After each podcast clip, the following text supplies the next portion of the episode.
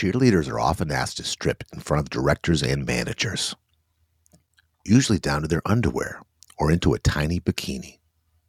Something revealing to prove they're dieting and hitting the gym every day. In the cheerleading business, this is called being calendar ready. As a practice, it's expected. Cheerleaders know when they're hired that they'll have to strip down in front of managers.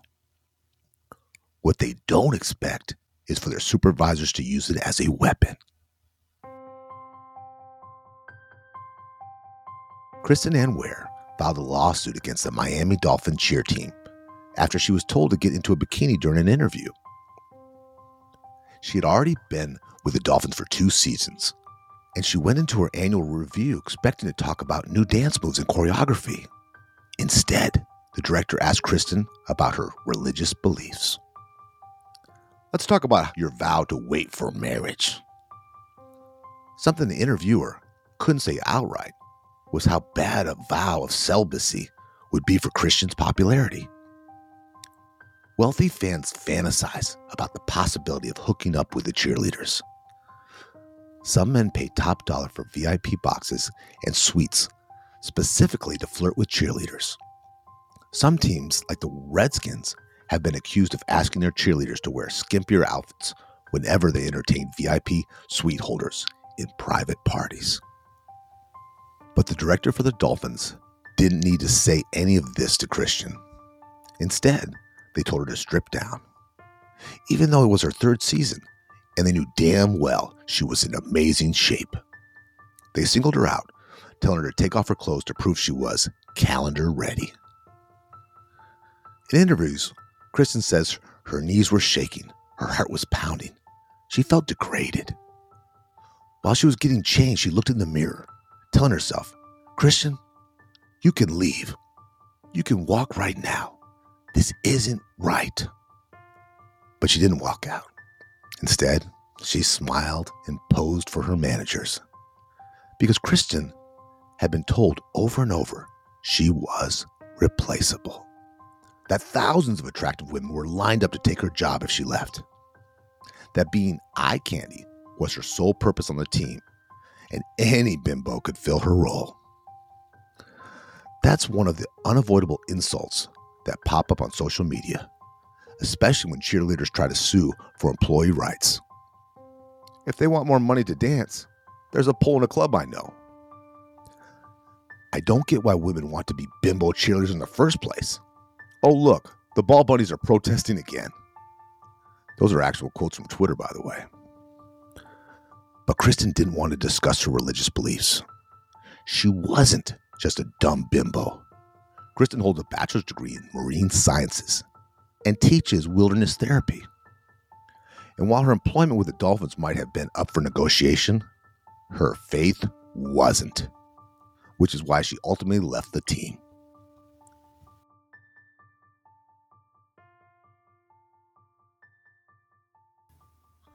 You're listening to The Reengineered You.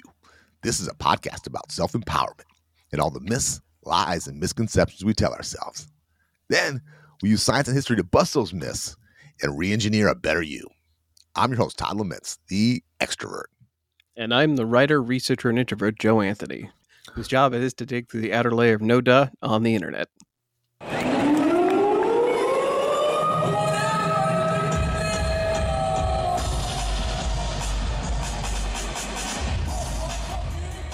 The first pro cheerleaders were the dancers for the 1954 Baltimore Colts. If you look at old photos, the dancers were usually wearing knee length skirts and heavy sweaters, or cardigans that covered them from neck to wrist.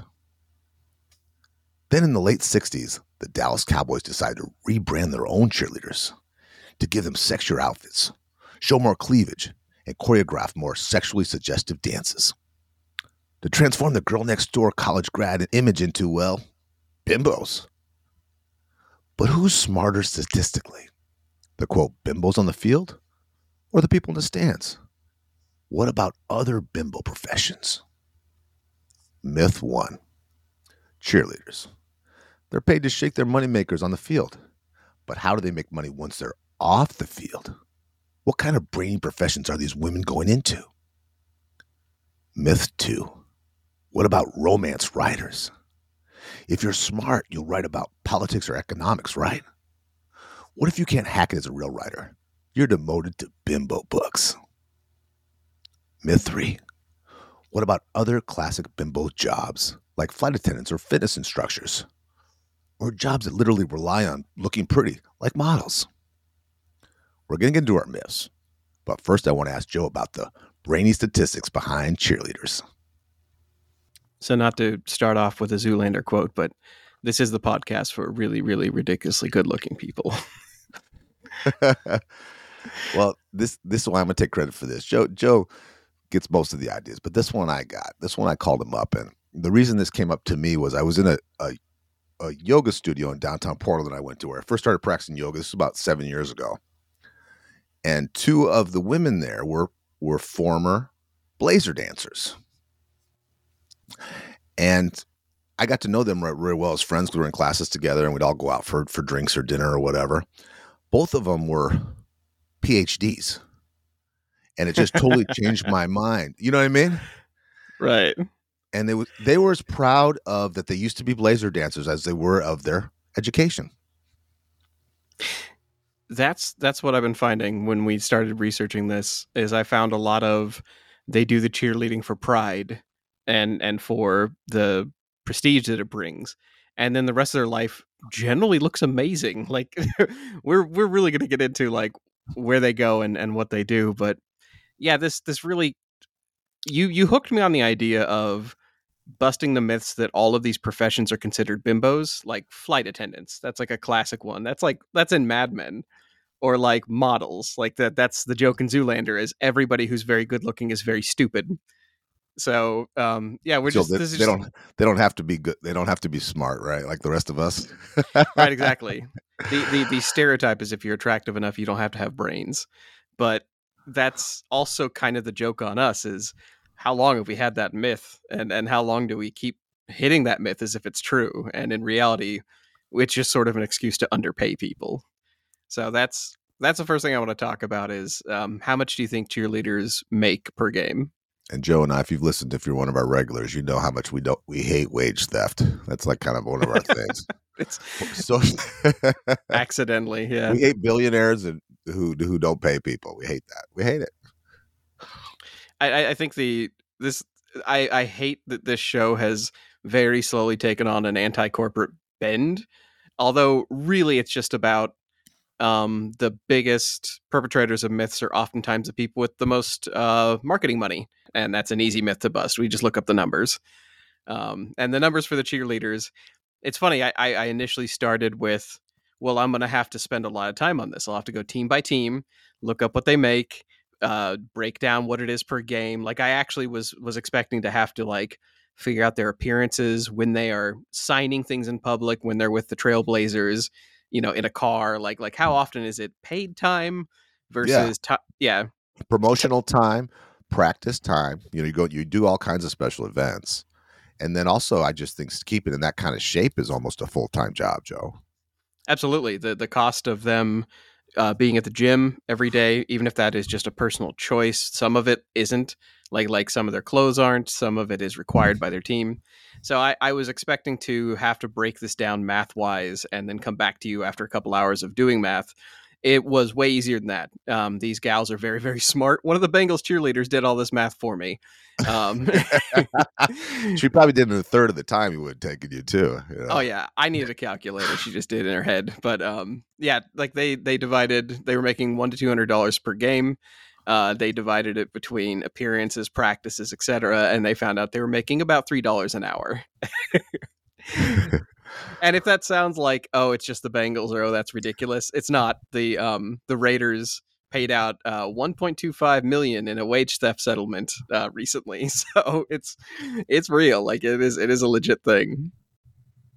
I, I, usually we'd string out the major myth like right up to the end of the episode, but can we just start with how smart these gals are? Like you mentioned that the, the two that you met were PhDs, so they're it, they are treated like bimbos, but statistically we want to know if they aren't or like it like okay let's start with uh, let's say what is a bimbo uh, mentally is it an IQ level or is it an attitude or is it like usually in in pop culture it is Zoolander. It is like they they have maybe a um a high school degree, but it's a high school for that is like arts based, right? I was gonna say yeah, it's home ec, and then they, they all they did was cheer and and they were prom queen, and I think that isn't that what you're thinking. Yeah, that's the stereotype I'm driving at. Thank they you. don't they don't talk that they giggle. I mean, I think that's what what we're thinking, and that's when you see how disciplined it takes to, just far as athletically, how many years of dance it takes to become a, any cheerleader at that level, right? It's uh, it, it, it it's a full time job. Right. So I I realized that the quickest way to dispel this was to go to um, hiring websites and recruiting websites because they have to report what their education levels are to get hired after cheerleading. And it turns out um, 75% of cheerleaders are uh, bachelor's holders, meaning they have a bachelor's degree. Um, 10% have an associate's, 2% have a master's. Only 11% have a high school diploma. Um, so. Yeah, they're Yeah. already. We have people who do research for us and help us on the show. I think they're more educated than we are, Joe. A lot. oh, just going off like the baseline, like degree holding and like how many years of school they have, they absolutely are. Like most, like like pound for pound, a cheerleader would probably do a better job sitting in front of this microphone than I am, just just strictly by how smart they are. Um, and the the most shocking part, uh, if you are a retired or say like our opening narrative, a cheerleader who has left cheerleading out of you know shame, guilt, or or combativeness, um, what field do you think they go into? I would think you know probably cocktail waitresses, bartenders. Models, instructors for like fitness. Yeah, Yeah, yeah, at- the gym. Yeah, I could see that. Right. That's a- yeah. I, I I was thinking. I mean, I, I, I this is not a, a joke. I really actually was thinking in stereotypes when I started this. Um, it's education. Sixty percent of cheerleaders, sixty percent. sixty percent when they leave the cheer industry, uh, they go into uh, education industries. Um, That's crazy. followed by 19% of them go into hospitality followed by you know somewhere something in the neighborhood of 5% of them go to nonprofits or media or a different profession so so so many of them just return to the world of education and some to hospitality. So uh, the, the biggest thing for me is where does a, a bad stereotype start? And so i was hoping you could help me with that part because I, I don't have time to get into every narrative we have. How do we go from you know treating phds like they're bimbos on the field and well, yeah. well, the, the history of the what we talked about in the narrative in the opening, the history of when when um, cheerleaders became sexy is when the Dallas Cowboys, um, Tex Schramm, he was a general manager, Schramm, Tex Schramm, and he saw a burlesque performer in their audience. And sh- this was kind of real, kind of corny, good old days where she was eating kind of ca- cotton candy, kind of sexy, and blowing kisses. And he noticed the reaction from men because you know how men we are. If we see a beautiful woman, we act like we've never seen a woman before. We act like friggin' we're like we act like idiots. You know. So he sees this, and burlesque is kind of a line between a performer and a stripper. It's kind of walking the line, right? And right He goes, let's get all our girls in those. Imagine if we didn't just have one of those in the stands. Imagine if we had 15 of them on the field. That's going to fill this place up. So instead of did. these It worked and it started this revolution. okay so I, I'm, I'm getting a mental image here so he saw how all of the drunk football fans in the stands were dropping their popcorn and losing their shit over a dancer, a burlesque dancer, walking amidst them, and then Tex. Like uh, this is a. This sounds like a. This is, sounds like a stereotype. This sounds like a joke. So, dude named Tex is like, yeah, let's turn all of our cheerleaders into that dancer. Well, since we are a history playing, let me go back a little bit further. Okay. okay. Um, in the beginning, cheerleaders started in the Ivy Leagues. Okay. And a lot of them were all, it was, they were all male teams. and they were called they were called yell leaders and rooter kings. You, you can see the guys with a big megaphone, right, kicking their thing, and that's how it was. So it wasn't a sexy thing. They were sweatered up and pants up, you know, and they would cheer and, and try to get the crowd all worked up. Just the title is the least sexy thing I've heard. Yell leaders, okay. and then they went to women, and then Bubbles Cash's burlesque dancer, who was a revolutionary. You know, she should go down in history and have some kind of a, you know. Um, Tex Schramm had kind of a, he had a flair for marketing. He was a bit of a ahead of his time. He was called the P.T. Barnum of the NFL. So he he saw things that other people didn't, and he knew that sports, football. This was 1967. This was a long time ago. NFL does was not what it looks like today. It was not this big. It was a small business. It wasn't nearly as big as now. It owns its own day of the week. So, and just to give you an idea, you know, we're talking about a lot of these these um, these women work for a hundred dollars a week. You know, three dollars an hour, and work very probably harder than most people do at their regular job. They're working for franchises that are worth, if you put the 32 franchises together, they're worth about $80 billion. And this is according to Forbes. The median player for a the median pay for a player in the NFL, and it's all over the, but the median, there's always an average, which is a lot of numbers, is $860,000. So there is a real sexist spin on this. Now, don't you think, Joe? Okay, there's a lot of people that volunteer at the at the stadium to work, right? They work for free just to be part of the team, to be closer to the players, to the energy.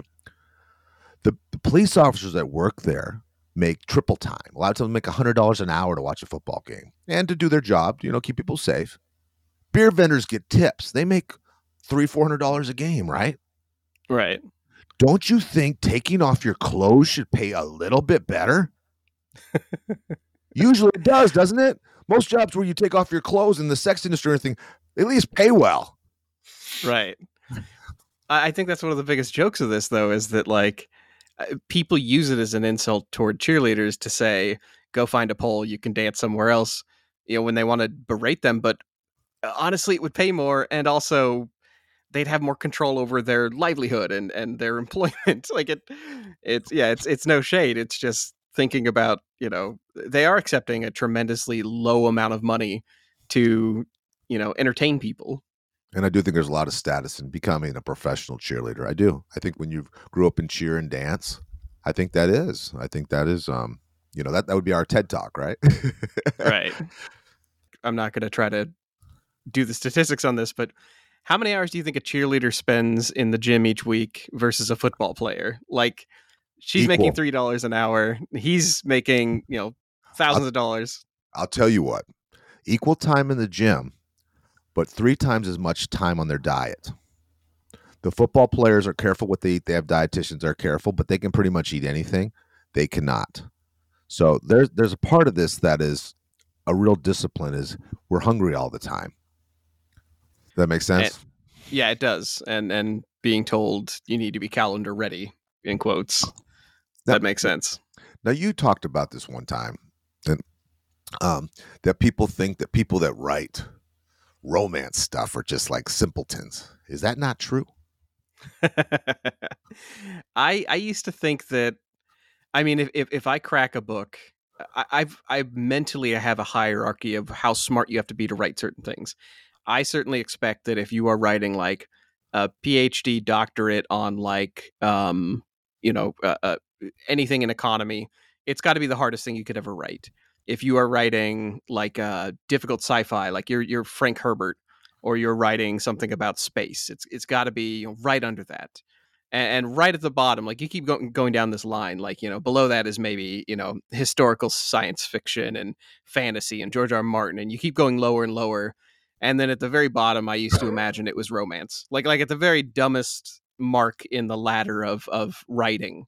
That's what I, I think of. To, I think of that like that cover with the guy holding the woman, right? It's yeah, the, Fabio. It's, yeah, it's the junk. It's just garbage, right? There's a million of them, right? You could write you could write one an hour, right? Right. Well, the the the two phrases I've heard thrown around are they're called bodice rippers, when you when you describe a romance book, what's happening in that cover is the buff, wind in the hair Fabio looking character is about to rip off her bodice and ravish her. And I've also heard it called purple prose, uh, P R O S E E, as in like the words. And the idea is that you don't have to be smart to write that. You just have to like it's the mental equivalent of taking you know a, a, barbie doll and a ken doll and mashing them together and then getting paid at the end of the day like how and they they churn out so many that's the other thing is they're you know if you're you know steel or like you know one of these other big romance writers you, you have you know 20 books a year coming out so how how hard could it be with that so tone I, of your voice, I'm guessing that there's a there's a, there's there's a, a shoe dropping change here. Did you learn something yeah. here? What did you learn? Well, I started getting into um, basically I, I, I started meeting and looking into people who wrote romance. And this all started um, in 2012, 2014. Uh, Willamette Writers had an annual conference, and one of the um, guests there was uh, Diana Gabaldon. She's the one that wrote Outlander, which is very romance, very sexy. And she was talking to somebody on the radio. She she tells a story where like she's she's speaking to someone and she's about to be on public radio. She's going to plug her book. You know, she's re- basically recording a commercial. And they're they're asking her, they're like, "What's your you know reason for writing this?" And she says, "Oh, the the thought of a guy, you know, a, a royal man being in a kilt, and they could have you in the, on the wall in zero seconds flat or against the wall in zero seconds flat." She's like, "That was very appealing to me." and the the guy behind the microphone says, uh, "Ma'am, uh, you're on air right now, and this is public." And she's like, "Well, my answer still stands." um, but I, I, I thought the way she spoke and the way you know she she talked about the concepts in her book and the the wording and how she she stood there and she did the most intelligent thing I've ever seen. She actually spoke a one page introduction for something. She made it up on the fly and then she edited it mentally. And I've rewatched the video of her doing this and she gets the words right. Like she sees the words in her head as if she is writing them and she corrects them. And she spends a couple of minutes editing mentally while we're watching. And you would have to have like an invisible chalkboard next to you to keep track of what she's doing. This sounds like and, some real genius, high level, Einsteinish. Oh, it, it absolutely is. And I, I later found out that she has a PhD in behavioral ecology and was the founding editor of Science Software Quarterly. And she gave up doing hyper intelligent stuff to be a romance writer. That's on par with the uh, with the top percentage of the cheerleaders, right? Yeah, and there's um, I, have also met and somebody probably more is... educated than most of the, or probably more qualified than most successful writers. Oh, absolutely. In all, of all genres. I, I have I have now had the privilege of meeting several very very intelligent romance writers and and smut writers, and it's always shocking to me. Like like it's it's always weird that they give up some incredibly high you know academic society job to to to go lower themselves to do something that is just fun. Like that's that's the answer I get the most often is why are they doing this? It's fun. Is it um, fun and is is it fun and is it profitable? Yeah, exactly. Yeah. Um, and that's why we work, right? Is to make money. That's great and to entertain. I'm sure it is fun. I mean, it's more fun to talk about that than uh, thesis papers and right. medical well, research. Like Sex the cheerleaders, it's something that appeals to them. Like like doing it for prestige. You've got people doing it with you. It's fun. Your friends are there it's it's more entertaining than than like you said trying to track the flow of kelp in the ocean like they're they're enjoying themselves um i, I remember I think, yeah go ahead well i think too i, I think um as someone who you know our public speaking we, you get you get a lot of attention and you know I, it, what didn't that shock you when you were going like the amount of people who held high degrees and very successful jobs who wanted to leave those to go be public speakers because it was exciting. It is, and then I, you know, with us, we done speeches, and we we always laugh at people that we mentor, who they're like world class it. in their own field. Yeah, let's just face it; they're a different social class than us, and, and far more educated. and and then when they look at us with stars in our eyes, it's it's very flattering. It really is, you know. Yeah it's um i tried to find an answer for this by the way uh I, I, was like where's the crossover between intelligent people writing romance or just writers in general? And I ended up on an English forum where writers were arguing with each other about this. And my favorite quote to come out of this was that, you know, to write tolerable poetry requires great insight. To write tolerable prose takes practice. To write a tolerable master's thesis just requires money. and that was from somebody named Blair on the forums. And I thought that was great. That's great.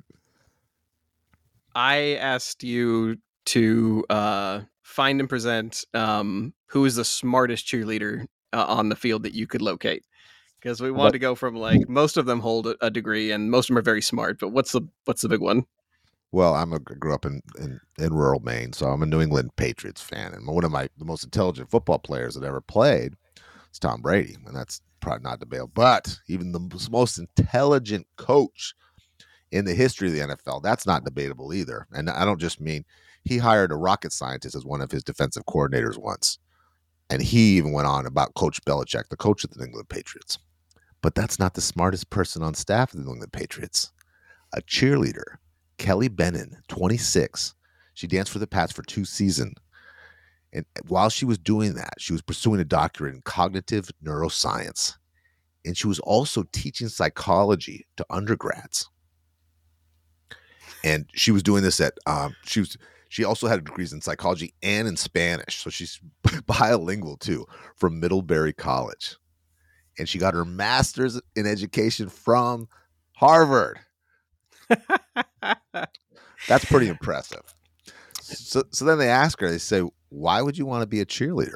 And she says, I do it because I love the girls. I love the team energy. They're my best friends. It releases a lot of stress. And I get the best workout I'm ever going to get. She says, I don't go to the gym, I go to the stadium. That is a cool answer. That is also funny to think that, like, eh, the inevitability of there were horny guys in the stands, like, yelling at mm-hmm. her or, or, or making lewd gestures and she can explain to them in spanish what's wrong with their their neurology with their head exactly one and so then there's the big thing is the why why do you do that? You have this much going on. You're obviously an overachiever. You're obviously, you know, we all have different reasons for doing that. And she gets asked that a lot, you know. But I, I think what, you know, she has her reasons she does it. But the other thing that I really like is um, they asked her what how people react when they when they ask about what she what else she does.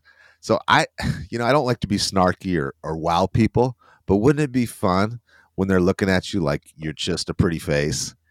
and you could tell them you're getting a PhD in neuroscience. Right. And then all of a sudden they go from feeling superior to you to feeling like a dum dum. That's got to be kind of fun because they are shocked to their core. Right. You know, they didn't expect her to say that. and I think that's pretty cool. She says they're shocked. She's shocked when they tell them. like like they're going to faint shocked. I I like that for her so much and I would if I were her I would take fake calls. Like I would be in front of people and just answer the phone and pretend like somebody's on the other line and be like, "Oh, you need me to diagnose your uh, amygdala?" Like you're exactly, well, I, I, I, I have a suspicion now about you, Todd. I, I think that this episode, when you started talking about it, I think this stems from you told me that everybody has something very interesting to tell you when you meet them, and you just got to sort of like dig it out of them. You put it in better terms than that. I, I make it sound like you're trying to mine people for information, but no, but my, my saying is everybody everybody in the world either has a best selling book in them about something they've accomplished or something they've survived, but getting people's interest out of them, you, you do got to dig and ask a lot of questions. They, they don't just offer it up.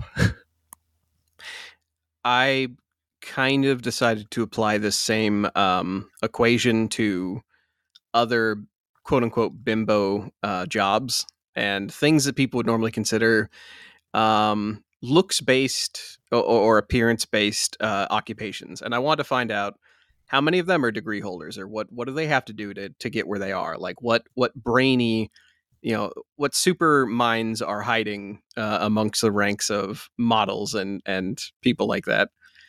So I wanted to start with the models, if that's okay. Like I, I wanted to start with the Zoolander myth are really, really, really exceptionally good looking people dumb. Um, now, you and I have had episodes in the past where we have talked about that there there is a suspected correlation between looking attractive and having slightly higher IQ.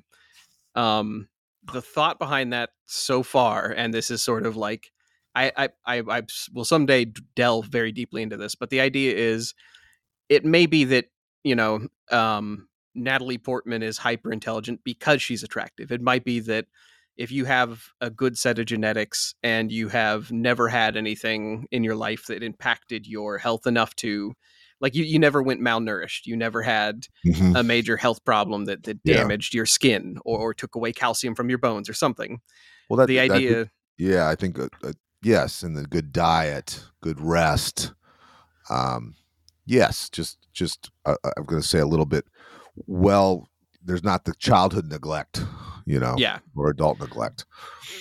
Well, there there is a London School of Economics paper and theory that there are open arguments about. I'm not going to quote their studies yet, and I'm going to hold out to look into it a little bit more. Um, but they have started reporting a correlation between attractiveness and IQ. The idea is that exceptionally attractive models that they were looking at, they usually had about 10 to 15 points higher on average IQ.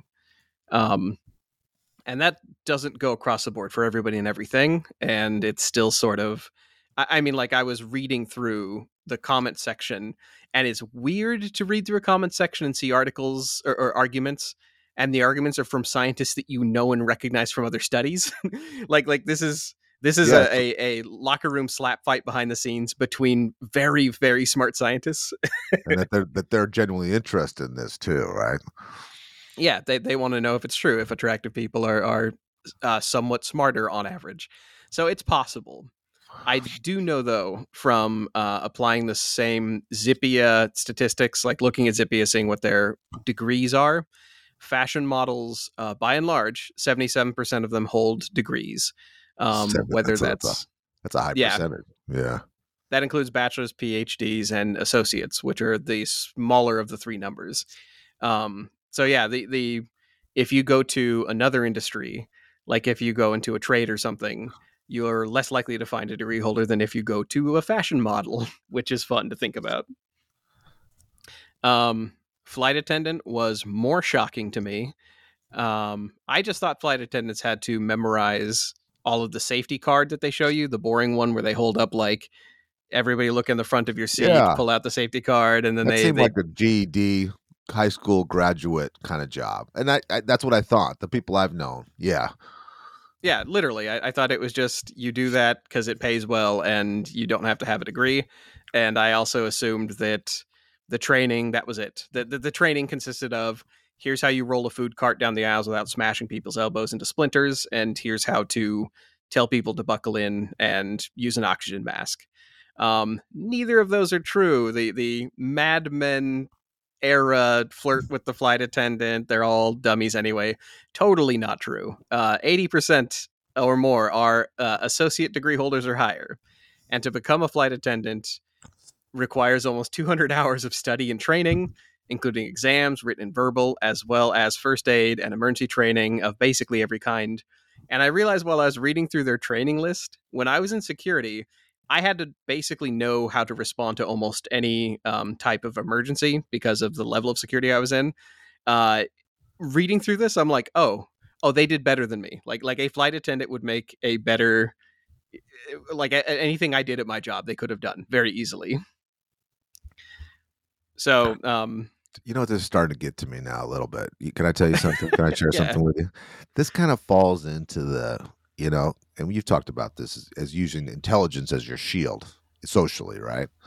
This is starting to make me feel like these motherfuckers are good at everything. Not only are they good looking, but they're actually smarter than me too.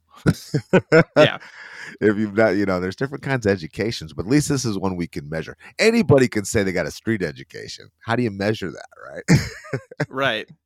Well, I've kind of started rationalizing this after looking at all this because everybody on our bimbo list they make really good money they they make more money than i do and it it makes me think okay these are professions that aren't upheld as the brainiest and they don't come with any prestige really but I, I mean, like fashion model, obviously that comes with like physical prestige and and you know you get your photo taken, but it's not like anyone's going to publish their articles.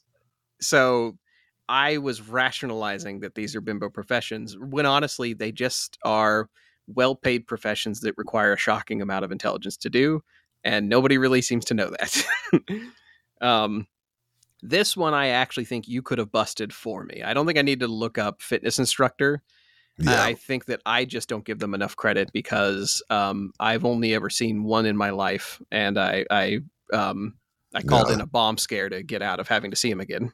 Yeah, they're, they're physical therapists for all intents I used to go to this. I used to travel a lot for my old job when I had a corporate job, and I used to go down to um, La Jolla, California, which is outside of San Diego, and I'd go to this private gym, and they used to have signs up for the fitness instructors, and they all had kinesiology degrees from USC and UCLA. They all had perfect bodies. They looked like models, and I thought, okay. And you could see how smart they were. They knew what they were doing. You don't get a body like that by being a dummy, and you don't train people like that without knowing how every ligament, every cell in your body works.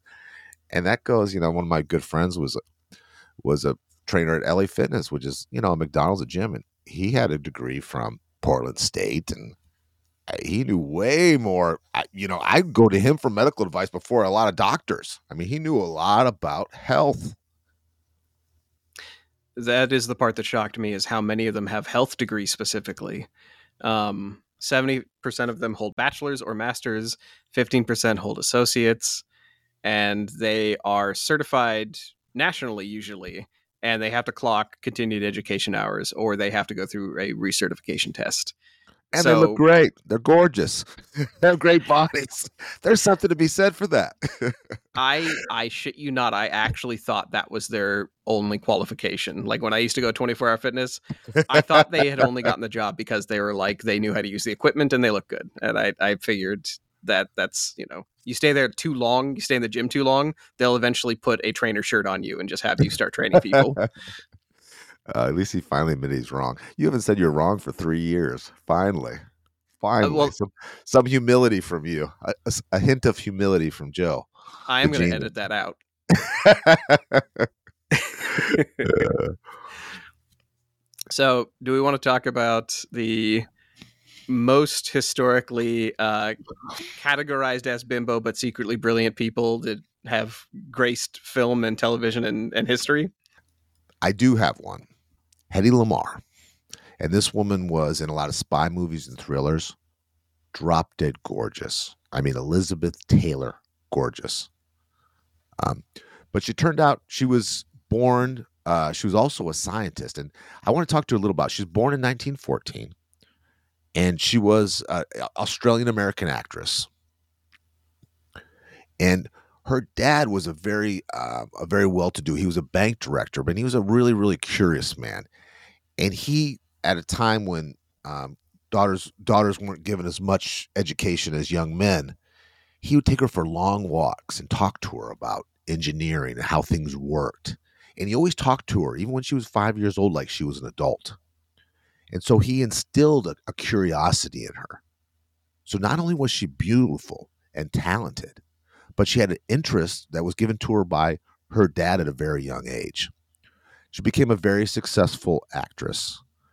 Um, she actually ended up hooking up and dating Howard Hughes. You know, great Howard Hughes, right? A weirdo. He's weirder than you. Oh wow, yeah, the test pilot. Now, while hanging out with him, she um, she bought a book about fish and a book about birds, and she found the the breed of the fish and the bird that was the fastest, and she combined what they had their their gills, their wings, and she designed a plane for Howard Hughes. And Howard Hughes was blown away, and he used her design, and he said to make a faster plane. No So she way. Designed, she designed it from nature. Yeah. Now she she came in right during the World War, and she partnered up with another person who was an actual scientist, and they figured out how to um, to intercept. Um, it's called frequency hopping. They had they had they knew how to intercept radio waves, and so she was helped the Navy out in helping save lives, and uh, um, and, and to get the enemy, you know, Germany, during the World War. So she is credited with um, today's being the founder of Wi Fi and GPS and Bluetooth. So Hedy Lamarr, an actress. when you when you talk about her father having a rule where he doesn't he speaks to her like an adult and and he feeds her curiosity this also shockingly reminds me of uh, william sidis because we have a book chapter about him and we we wanted to carve out the rules that like makes a genius and that sounds so close to it it does and william sidis was you know he had an iq 100 points higher than um, albert einstein and it's a tragic story you'll read it in in our book um, but yeah, it's the same thing. And they said there was no baby talk. She was talked to, Hedy was talked to just like he was, like an adult from a very young age. Now, she lived a great life. I mean, I mean, she, she, she was a movie star. She was a war hero. Uh, she dated billionaires. You know, um, she died in 2000, but she was inducted into the National Inventors Hall of Fame. And that's how she got. And they call her the mother of Wi Fi and other wireless stuff like like GPS and Bluetooth. Isn't that crazy? I think it's great that it was a woman. It was a gorgeous woman who was an actress.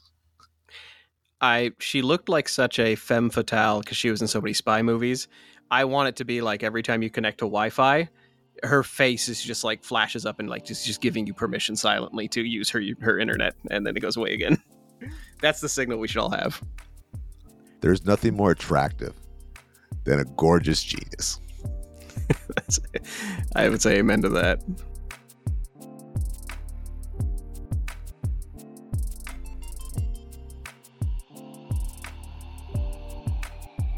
You've been listening to the Reengineered You.